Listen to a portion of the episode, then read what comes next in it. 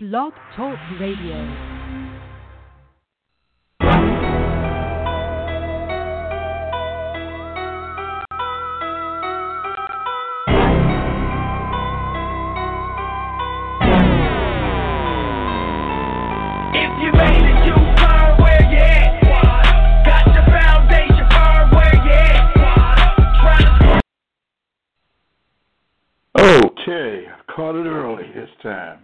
Knew exactly what to do.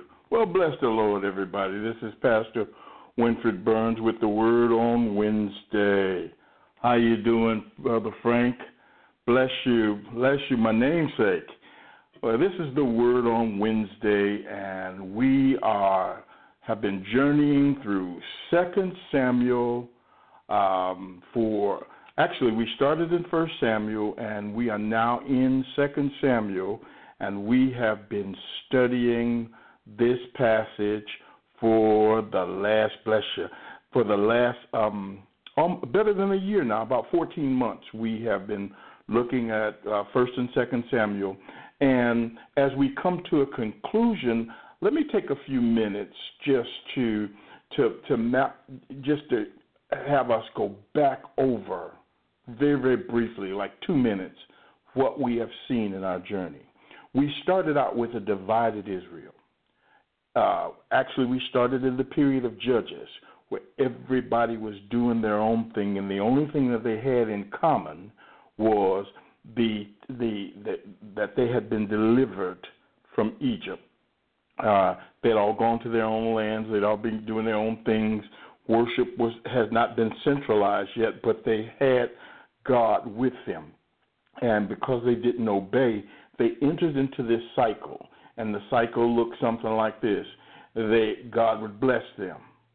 They would go and marry themselves off to other gods or and and sin against Him, break the covenant. And then after breaking the covenant, there was bondage. And after a period of bondage, the people would cry out to God.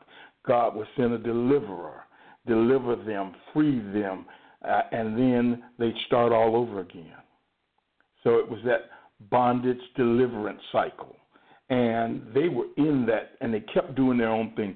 We moved away from that period of division to a period where now we where un, they asked for a king because the other the, the people that were moving against them were unified. So they asked for a king to lead them in and out. Um, they got rid of the old priests who were not doing the, the things that they were supposed to do.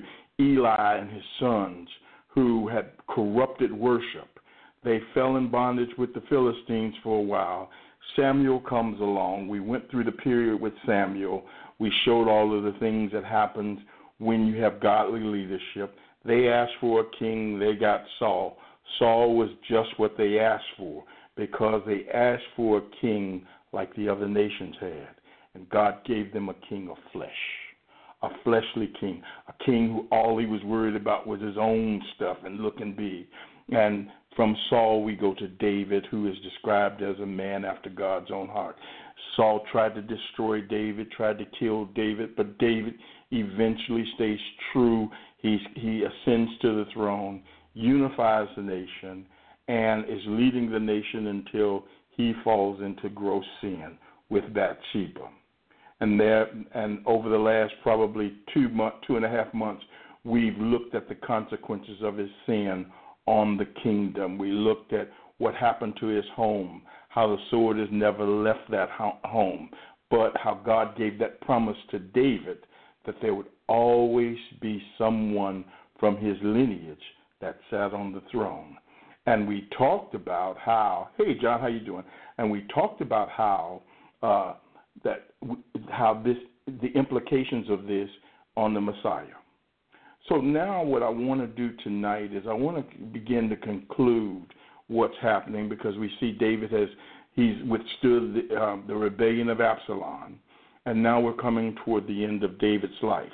And I explained last week that these passages, these final passages, are in no chronological order, but there are some important things. There's oftentimes when we get to the end of the book, we we don't see that um, we don't see the goody in it. We don't see that there's still more meat to be to be pried out. And so that's what we're going to do tonight. We're going to pry the last little bit out, and you're going to find out that this last little bit is most important to your lives. So we're at, we're going. If you've got your Bibles around, um, we're going to look at chapter 21, and our reading will start at verse 15. But before we begin to read, we're going to take care of two things really quick. First of all, let's pray. Eternal God, our Father, it's in Jesus' name. God, how grateful we are to you that we can come boldly to your throne of grace. The Father, that we didn't have to show up with a lamb, or we don't have to show up with a goat or a cow or anything like that. There is no no necessity for the blood sacrifice, for Jesus sacrificed once and for all for us. And it's in Him that we have redemption. It's Him that tore down the veil. It's Him that allows us to come into your presence right now. And so here we are, God. And we come seeking your face. We come seeking your word. We come seeking direction. Oh, Father, lead us tonight in this study. Open our eyes, open our ears, open our hearts to receive as you speak to us tonight. Father, I recognize that it's my voice, but we want to hear from you and only you can speak into the deep places of our heart. So, God, help us tonight. This one is really important, really important. And we see, God, we see already what you that you can do exceedingly abundantly more than we can think or imagine. Help us in your word. In Jesus' name, amen. Okay, the second thing I want to do real quick is I want to tell somebody out there who has never accepted the gift of God that your sins are forgiven. And Jesus is the gift that God gives you because he satisfies God. He makes payment for your sin. He atones for you. He's your atonement. And that, that word propitiation that you that you, you don't hear much, he is what propitiation is a fancy word for that which satisfies God. And God is satisfied with his son, and your sins have been forgiven. Your sins have been paid for, and God gives you this gift, Jesus Christ, his son. And all you need to do is trust him. All you need to do is believe that Jesus is the Son of God, that He died for your sins, that He rose on the third day. And if you can make the confession that I believe that Jesus is the Son of God, if you're willing to turn from your ways and turn to God and let Him be your Lord and your Savior, God has saved you already. And literally, all you need to do is say, I believe that Jesus is the Son of God, and I ask Him to be my Savior. I repent of my sins, and now, God, I want to follow you.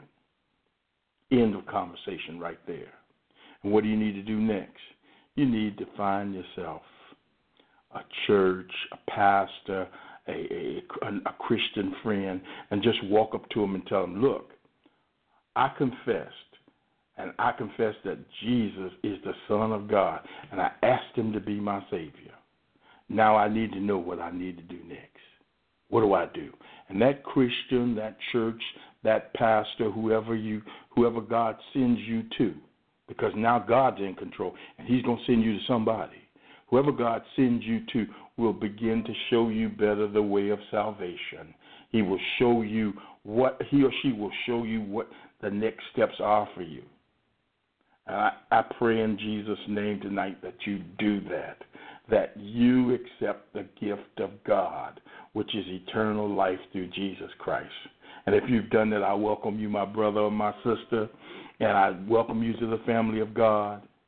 And I am so happy. And not only am I happy, but the angels are rejoicing in heaven, and all your brothers and sisters all over the place are rejoicing also. Amen. Okay, so let's get at it tonight because we've got some ground to cover. Um, I want to start at verse 15, and I've pretty much caught you up uh, with what, what, what I gave you a quick overview of all the things that we've studied. Last week we studied the fact that sin had to be dealt with again, and uh, because an oath was broken, the, the oath Saul broke an oath that Joshua had made with with the Gibeonites who had deceived them. We went all the way back to those passages. We looked at how they how how they came into covenant with with the Israelites and how they were subjected to being just uh, water carriers and woodcutters for the temple. But Israel was not supposed to kill him. Saul killed him. And there was famine in the land because the land had been cursed because of that oath that was taken. Anytime there's murder in the land, anytime there's a murder that is not dealt with, anytime there's not atonement made for the murder under the law, the land was cursed. And so for three years, they were living under a curse.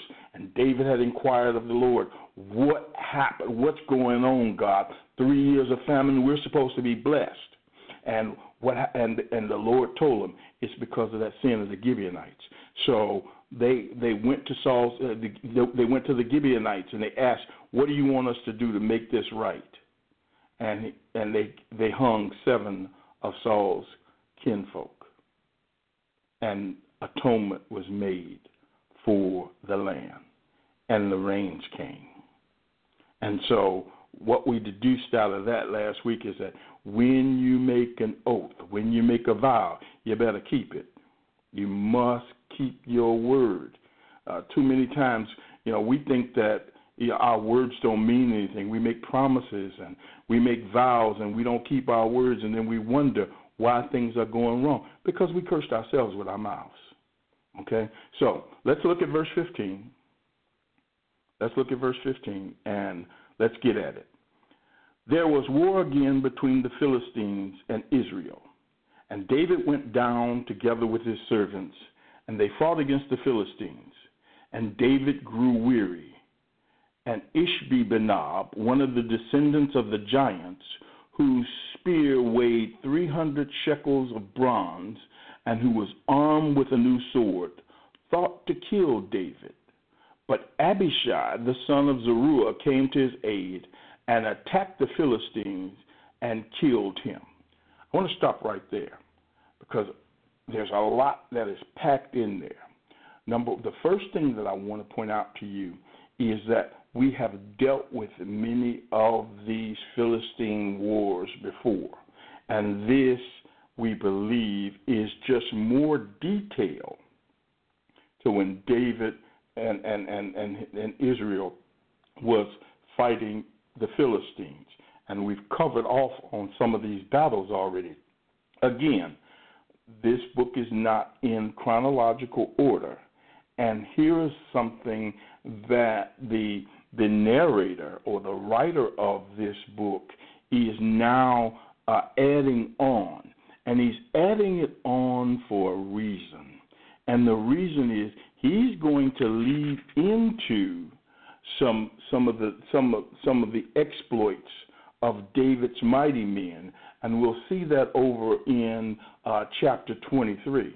But now the narrator takes the time to to to really really uh, show what some of the men that followed David did to to assist or the men that God used to bring about the deliverance of Israel. And the first thing that we notice about this passage is that this guy was a descendant of the giants. Now, I want us to just look at these giants for a second so we can find out a little bit more about their origin because we dealt with one giant already. We dealt with Goliath of Gath. Remember uh, over in uh, First Samuel chapter 17, where we are, where we and all this is this is one we all know where where um, um, David fights Goliath with the five smooth, smooth stones when everybody is is fearful of Goliath and David moves out by faith and with the promise of God for victory. Remember that? I know you do because we we learned that in Sunday school. But anyway, I won't go there, but instead, where I want us to go is I want us to go to the origin of the giants. And I want you to turn in your Bibles very, very quickly over to Genesis chapter 6.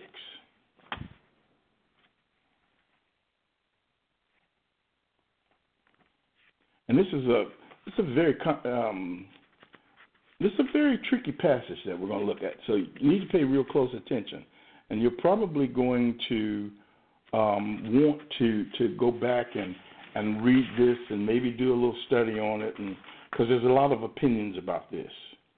Uh, Genesis chapter six verse one. When man began to multiply on the face of the earth of the land and daughters were born to them, the sons of God saw that the daughters of man were attractive, and they took as their wives any they chose. Then the Lord says, My spirit shall not abide in man forever, for he is flesh. His days shall be a 120 years.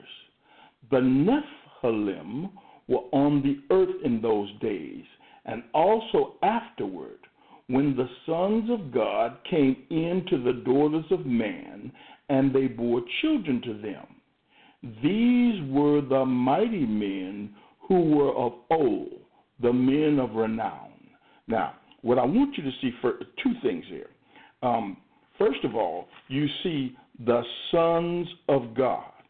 Now, there are some who believe that these are angels who began to, who saw women on the earth, saw how fine they was, and went, took on the form of man, and then began to to marry and have children with the uh, with women. That's one theory about the sons of man. Another theory about the sons of man is that these were descendants of Seth, who married the daughters of Cain. That's a second theory. Um, we lean towards, we lean towards angelic beings and the and and and um and human females. That's what we lean toward.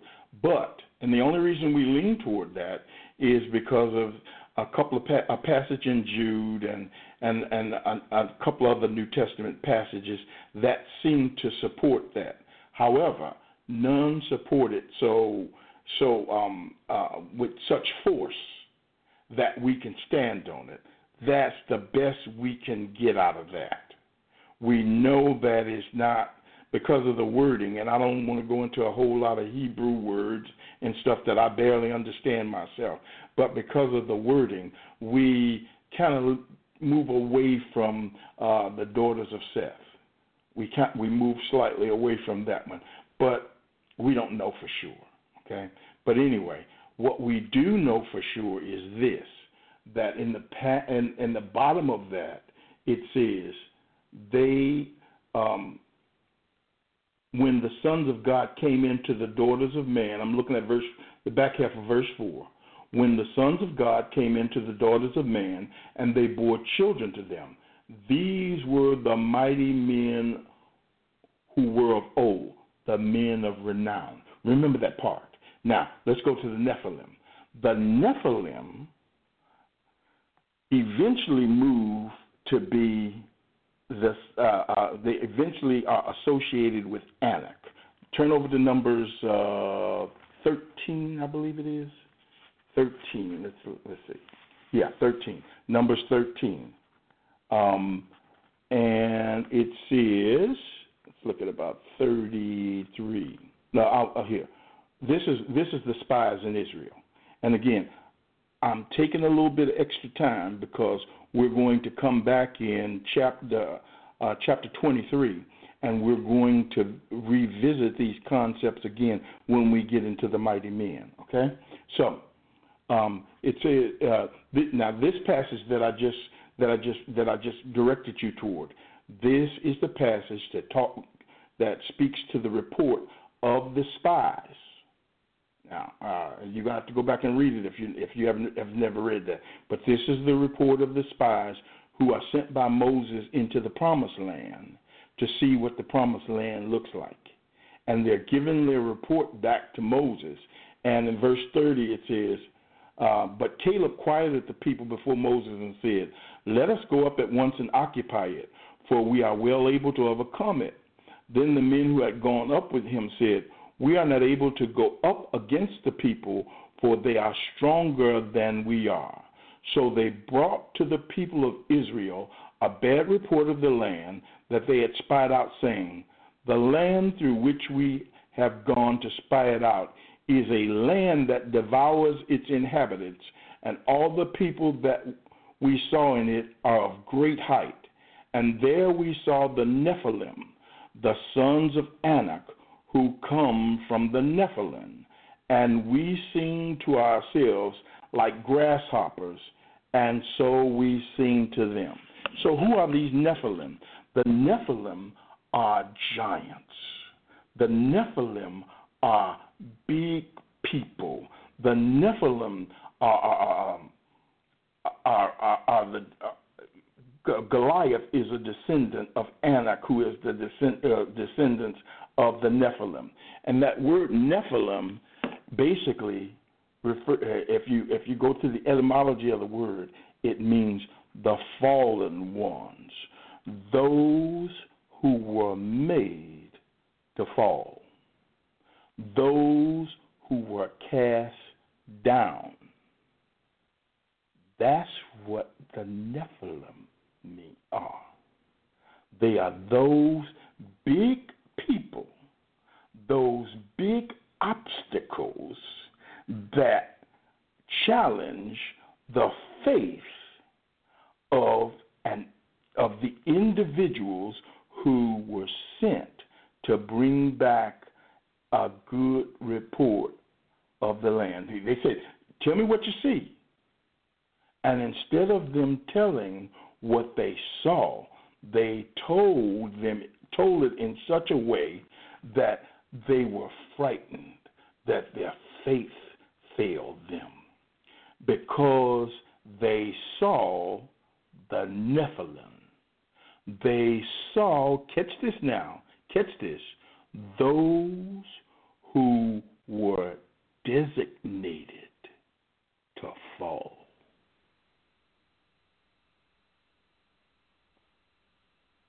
The mighty men,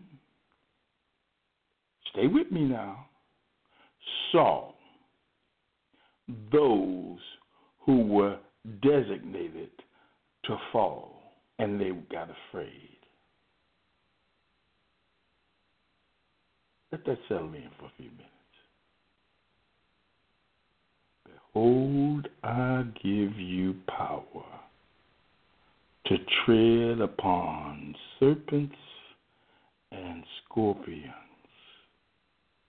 and all the power of the enemy, and ye shall receive power after the Holy Ghost has fell upon you.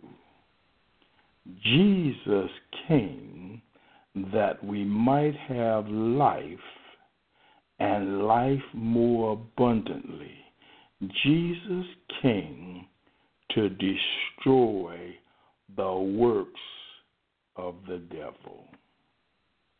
Jesus came to pronounce the fallen ones as fallen.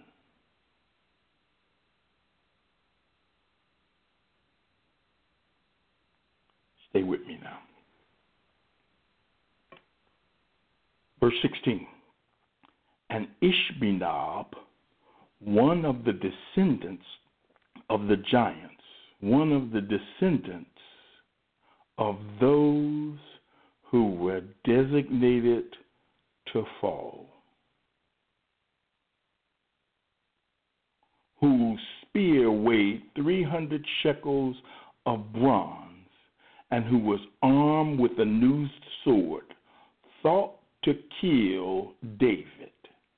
But Abishai, the son of Zeruiah, came to his aid and attacked the Philistine and killed him. Stop for a second. Who are the Philistines? We talked about this before. The Philistines are known as the sea people. The Philistines were, had been displaced from their land due to a volcano or some type of earthquake, and they traveled from their land somewhere around Greece, we think, an island off of some, around Greece somewhere. They traveled from that land and settled on the coast,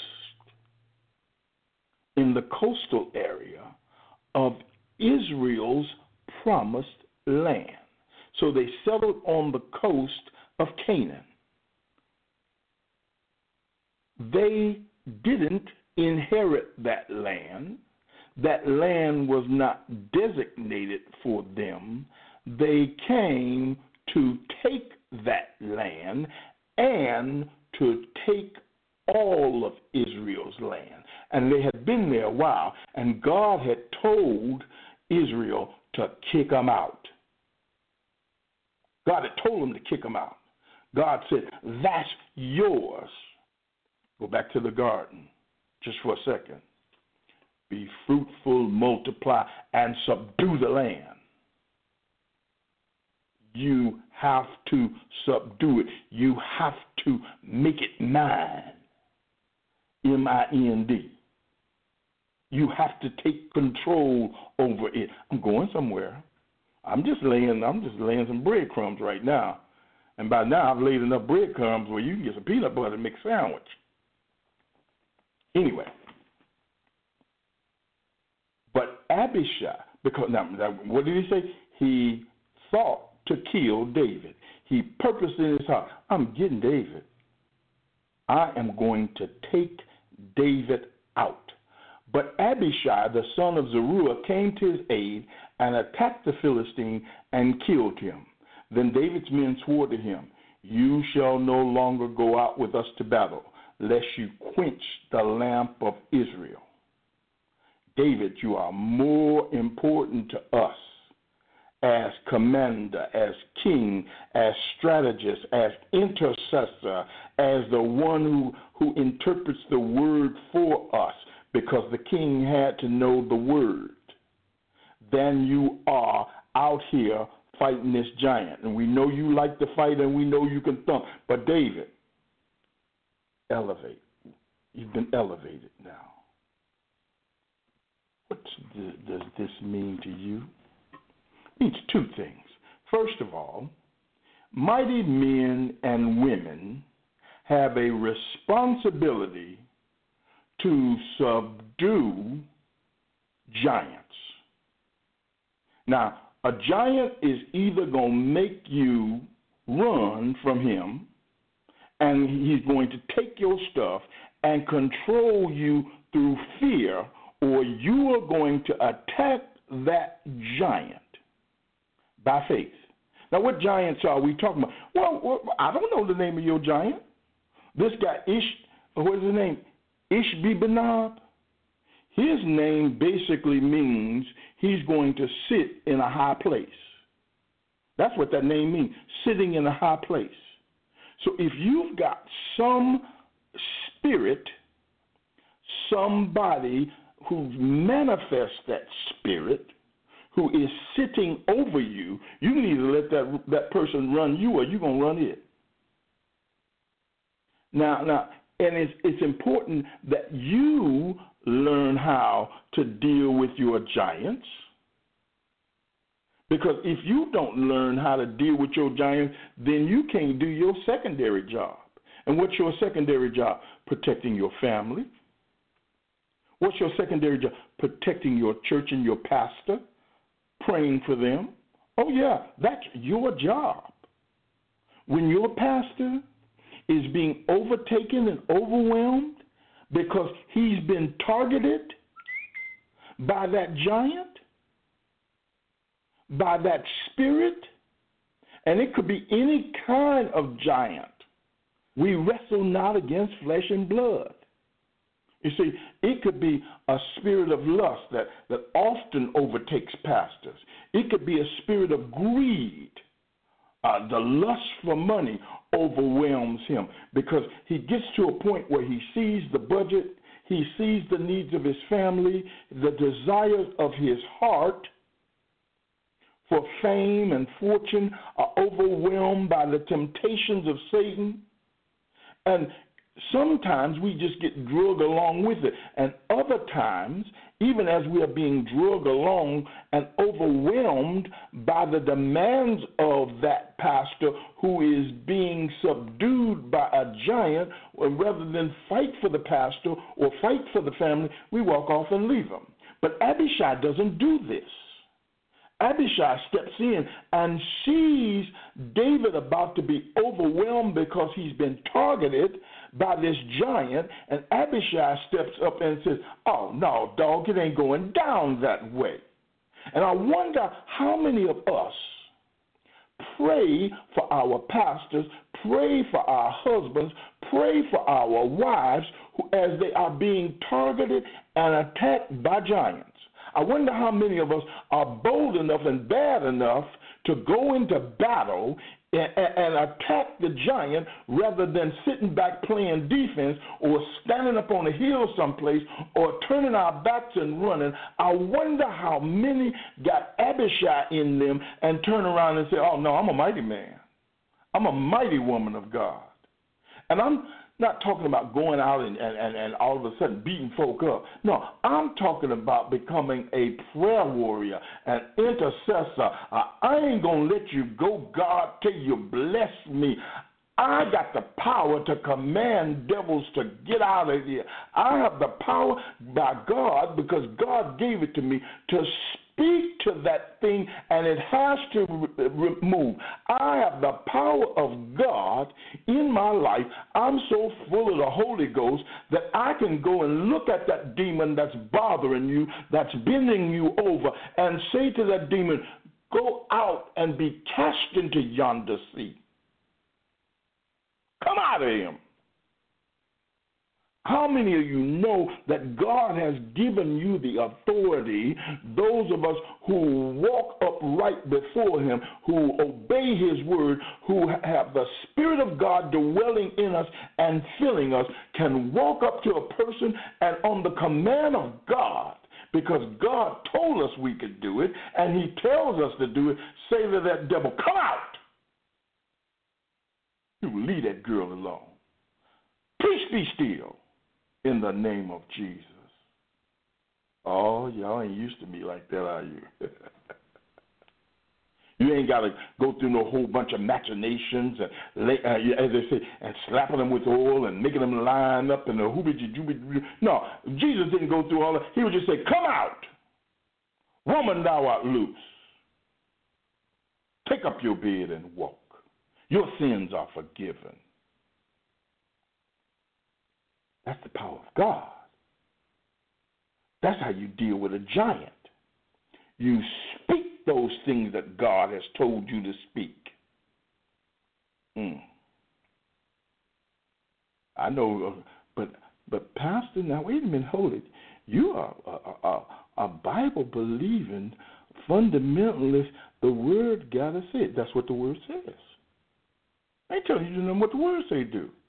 I'm not telling you to do anything that Jesus didn't do, that the disciples didn't do. That's what the word says. But here's the problem. Here's the problem. We either don't we either too scared and our and our fear is overwhelming our faith, or we don't believe. We don't believe that God will do that through us. I dare you to try God on this. Let's keep going. Let's keep going. Ooh, I'm, I'm slow tonight. Why is it important that you pray for your pastor? I just want to say this again. Why is it important that you pray for your wife, your husband, your leadership, your deacons, and and uh, uh, uh, uh um, all of the people that that are praying for you, that are leading you? Because if they are defeated, if they are defeated, it has an impact on the body of Christ.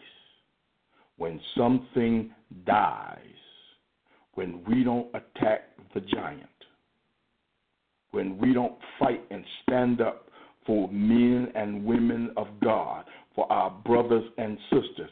Can you, oh, wait, hold on. And, and, and I know my audience. I know my audience is predominantly African American. And I posted something earlier this afternoon. Remember when we used to jump in? Remember that? You know what I mean when I say jump in. Hey, Terry. When when you saw your brother or your sister or one of your friends fighting, and you just, as they say, you didn't ask no questions. You didn't ask who started the fight. All you knew is that somebody that you were connected to was in a fight, and you bust through the crowd and came in swinging. You see, we used to instinctively take care of one another. And that instinct to fight is, is in us.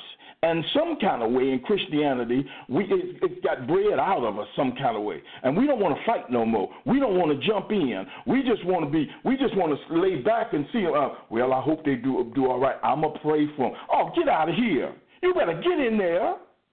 You know what used to happen in my family? If one, we had a rule: one fight, all fight. And in your church, in the Bible, it talks about how this thing, uh, if it happens to one, it impacts everyone else.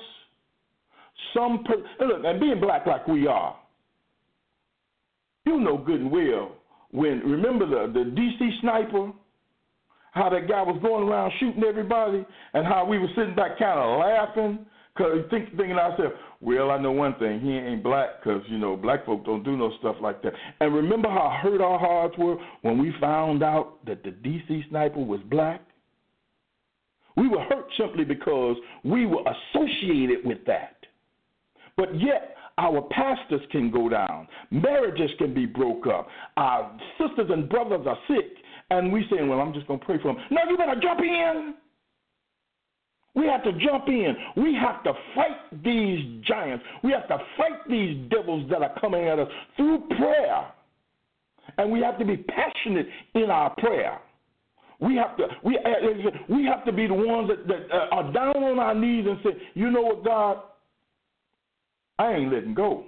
I got a, I got a sister right now, Sheila uh, Kitchen Ruffin, who's over in Romania, and I promised tonight that we're gonna pray for her. She's over in Romania right now fighting for Romanians on a missionary trip. I got I got some other sisters and brothers that left out of Broadview Baptist and they on missionary trips right now. And I'm praying for them. Why? Because if they in it, I'm in it. If they fighting on that front, I'm fighting on that front. There are pastors out there right now who are, are weary, who are weary, who have been fighting forever and a day and they are scared and they and, and and their fear is overwhelming them and the giant is about to take them down. And we sitting back saying criticizing the pastor and saying the pastor ain't did this and the pastor ain't did that. What did you do? You see him getting his head whooped. You get on your knees and you help him. Jump in. You are a mighty man. You are a mighty woman. And you can whip that thing that's coming after him Oh, I'm I'm getting wild at night. I got to calm down. Calm down, Winfred. Let me finish. After this, there was again war. I'm at verse 18. With the Philistines at Gob. Then Sibbecai the Hushite struck down Saph, who was one of the descendants of the giant. And there was again war with the Philistines at Gob. And Elhanan, the son of Jair Oregim, the Bethlehemite, struck down Goliath the Gittite the shaft of whose spear was like a weaver's beam. And there was again at Gath, where there was a man of great stature, who had six fingers on each hand, and six toes on each foot, twenty four in number, and he also was descended from the giants. And when he taunted Israel, Jonathan, the son of Shimei, David's brother, struck him down. These four were descended from the giants in Gath, and they fell by the hand of David and by the hand of his servant. Now, go back to 1 Samuel 17. Remember, David had them five smooth stones. What do you think the other four was for? David knew that there was more than that Goliath had some brothers. David wasn't going in there, you know, just one and one and done. David was like, you know what, if I'm going, I'm going all the way. I'm getting them all. That ought to be our attitude. We single out in this passage, this passage right here, four mighty men. There are mighty men and mighty uh, women throughout the kingdom. I've got mighty men and mighty women in my direct family. I am a descendant of mighty men and women. You are mighty men and mighty women.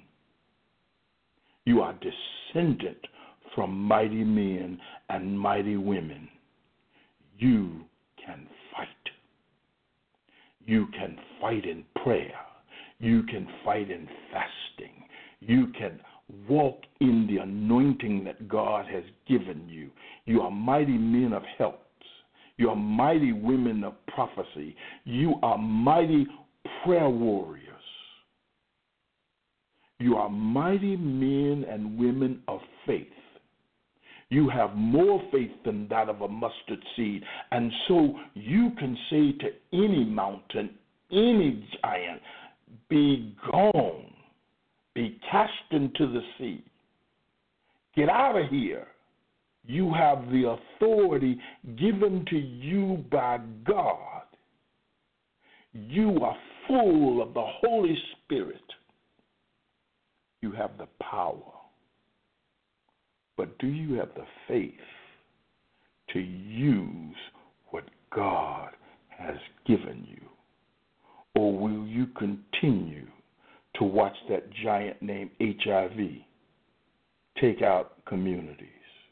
Will you continue to, to let that giant called cancer eat up bodies? Will you continue to let poverty reign throughout your life? Or will you take on those giants that take your land, that take your houses, that take your food, that take your children, that destroy your communities, that constantly invade and attack? I don't know about you, but I've been whooped one time too many. And if I'm going to die, ain't going to be no bullets in my gun Ain't gonna be no prayers left on my lips. I'm gonna be all prayed out. But I'm fighting. I'm gonna be all praised out. But I'm fighting. My sword might be broke. My shield might be battered. But I ain't going down without a fight. That ought to be your your attitude tonight. My pastors are not going down. My families are not going down. My friends are not going down. My brothers and sisters are not going down. The only one going down is the giant because God ordained him to fall. And I'm getting ready to put him in his anointing. He was anointed to fall, he got to go down. Hallelujah. Look, I got a few minutes. I want to, I want to, I want, I want you to, I want you to think about that. I want you to pray about that. I want you to ask God, Lord, identify that giant. Show me how to fight him. Sometimes it's with a sword, by speaking the word. Sometimes it's through prayer, by changing the atmosphere through praise and prayer. And sometimes, as, as they say, God will give you the strategy. God will give you through the Holy Spirit exactly what to do. And sometimes you can be so full of the Holy Spirit that all you got to do is walk by him and let your shadow hit him. Just as they say, walk by and let your shadow hit him real good. Or he walk up to you one day, that, that giant, that demon walk up to you, and you take a handkerchief out your pocket and give it to him, let him wipe his face with it real good. Next thing you know, that giant gone. That demon gone. That person healed. I don't know how God's going to do it, but God designated that demon to fall, that giant to fall, and He designated you to take him out. And you got to have a spirit, a take him out spirit. You know, playing with him. No, chop his head off. Amen. Chapter 22. I got time to, you know, as they say, since we've beaten up giants, we might as well shout a little bit. Chapter 22 is, is interesting.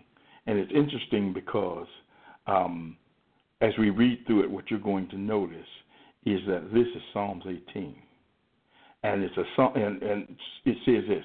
And David spoke to the Lord the words of this song on the day when the Lord delivered him from the hand of all his enemies and from the hand of Saul. Now we've we covered that off back in about oh I'm gonna say that's back around twelve or something like that. Yeah, this back around twelve, chapter twelve. We we we covered off on that um, because it said that God delivered him from all of his enemies. And again, I go back to the chronological thing. But here he publishes his praise. And this, and I'm, I'm not going to get through the whole thing tonight, I'm just going to get through certain parts of it. But this is what we call a royal psalm of praise. This is the king singing praise to God. This is a this is one of the long I think it is actually no, not the longest, but it's one of the longest psalms in the Psalter. And what it is is David, he praises God for deliverance. And I know that we've just learned tonight about what to do with giants, that we can pray them out, we can praise them down, but we have the authority. We are designated as mighty men and women to go forth and get rid of the giants. David, uh, and, and tonight, what I want us to do in anticipation of what God has already declared in heaven, in anticipation of you aligning yourself with the will of God as pronounced from heaven, I want to just start the praise portion of it. I want you to begin tonight to just, as we just read this, to praise God along with David for the deliverance, for the complete deliverance that will be wrought in your life as your life is brought in line with what has already been decreed in heaven. Because giants don't rule you, and you ain't scared of nobody. And not only are you not scared of nobody, but you one of them jumping in people that's right. You're gonna get it. You you're an intercessor. You're a fighter. When your family's in a fight, you, you go by the, the Burns rule: one fight, all fight. And so even right now, as you're making your list of the fights that are going on in your family, and in my family, we've got fights against poverty, we've got fights against dementia, we've got fights against against schizophrenia, we've got fights against worry, we've got fights against depression. We've got a lot of fights in our family. There's a lot of giants that attack in my family, and guess what? Man, I'm swinging left and right. And you're go- as you make a list of the giants that are, t- are attacking your family, and not only uh, that, that making that list, but going forth in prayer, going forth in battle, speaking those things that are not as though they were. As you are going forth, I want you to go forth also with your praise. Because here's David's praise right here. It says, and David spoke to the Lord the words of this song on the day when the Lord delivered him from the hand of all his enemies and from the hand of Saul. He said, The Lord is my rock and my fortress and my deliverer, my God, my rock in whom I take refuge, my shield and the horn of my salvation my stronghold and my refuge, my Savior, you save me from violence. David basically describes the Lord as his Savior and his weaponry. It's almost as, as if he's looking at God and God's mighty arsenal that he has deployed to save David, to protect David, to make sure that David is victorious. He says he's a shield. He says he's a rock. He says he's a fortress. That's that's my protection. Those are that the reason why the devil can't get at me is because God has me surrounded. God has me protected. I can war because I am in God's fortress. I'm safe. I call upon the Lord, verse 4, who is worthy to be praised, and I am saved from my enemies. I'm constantly in connection. I can call him, and he saves me from my enemies. I'm not out here fighting on my own. It's not me. It's not my words that make the devil fall. All I am doing is repeating what God has told me. All I am doing is what God does through me. It ain't me, David is saying, it's God. And so I can praise him for what he does. You see, that's the difference between us and the fatheads. A lot of folk get to the point where God is doing miraculous things to them, through them, and rather than say, that's God, they're all of a sudden walking around like they got the power and that they turn on the switch. No. This is what God will do through you. This is what God is doing for you. And that's why we bow before Him in praise. Because we're praising Him. Why? Because He did what He said He'd do. And then He did some more. He does what?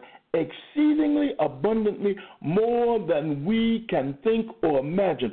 God is blowing our minds every day and is waiting to blow all the hair off your head just to show himself strong on your behalf. That's why you can get in the fight. When you get in the fight, you know you're going to win. You ain't going to lose. No. Mm-mm. No. And the devil got some tricks up his sleeve. And the devil going to hit you hard. And the devil going to make you want to run. But you stand on your face and keep fighting and see what happens. In the end, we always win. Listen to what he says in verse 5. For the waves of death encompassed me, the torrents of destruction assailed me, the cords of Sheol entangled me, the snares of death confronted me. You see what I'm saying? This is David's testimony. In my distress, I called upon the Lord. Now this this this finna get good right here. This finna get good. Listen, listen, listen. In my distress, I called upon the Lord. To my God I called. From his temple he heard my voice. Stop right there. Let me let me let me let me, let me make it plain to you. Some of y'all are parents. Have you ever heard one of your children cry out for you?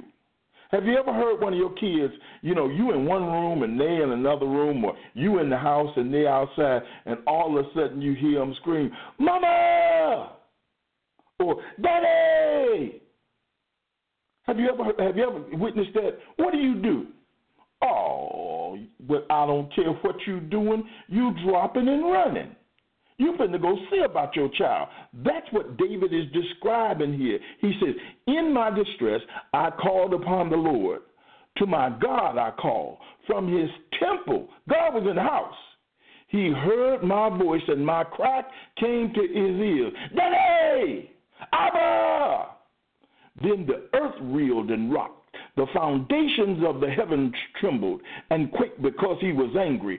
Smoke went up from his nostrils and devouring fire from his mouth. Glowing coals flamed forth from him. He bowed the heavens and came down. Thick darkness was under his feet. He rode on the cherub and flew. He was seen on the wings of the wind. He made darkness around him his canopy. Thick clouds, a gathering of water. Out of the brightness before him, coals of fire flamed forth. The Lord thundered from heaven, and the Most High uttered his voice. And he sent out arrows and scattered them, lightning and routed them. Then the channel of the seas was seen. The foundations of the world were laid bare at the rebuke of the Lord, at the blast of the breath of his nostril. God came a running, and I mean, he was tearing stuff up getting to there. Can you imagine what happens when God hears the cries of one of his children? You think you'll be moving stuff out the way to get to your child? Here's David describing what God did when he cried out.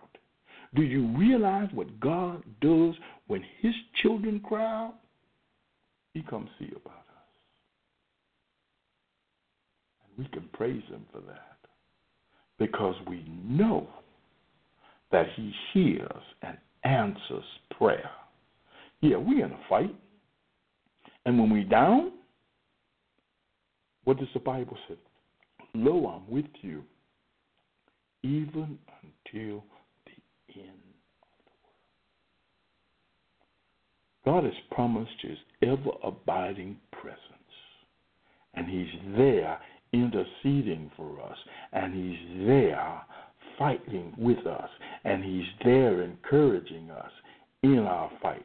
Because sometimes when we fighting them giants, all we need to hear God say is, "Get them, boy. Get them, girl. Don't, don't flip her over. Flip her over. Keep praying. Keep going. You can do it." That's all we need, and God is there encouraging us. I want to stop now. I want to stop for the evening. I'm coming toward the end of my time. We'll pick up right where we left off next week in praise because praise is going to be the key to you taking that giant down.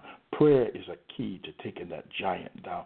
The word is the key to you taking that giant down. You've got the keys to kill the giant. You got to use them. Or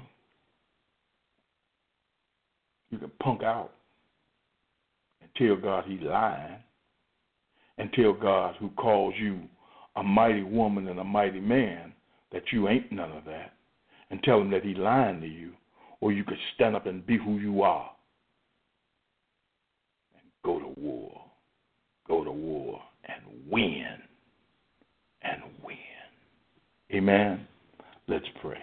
Father we thank you tonight that you remind us that we are mighty men and women that we are warriors that you have pronounced on those giants, that you have anointed them to fall, that their purpose in our lives is to get knocked down, to get took out.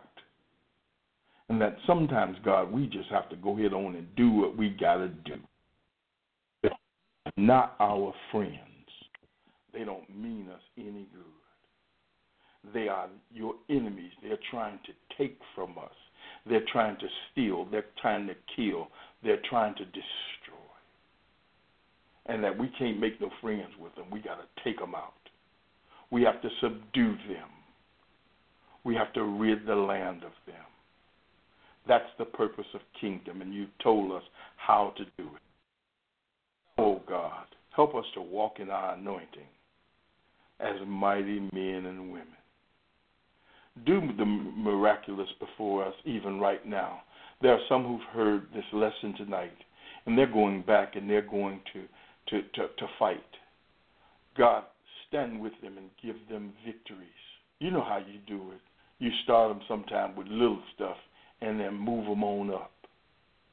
God, help us to be so concerned with our brothers and our sisters that we don't walk away, that we don't run away when we see them in trouble but instead we jump in, that we intercede, that we become the prayer warriors.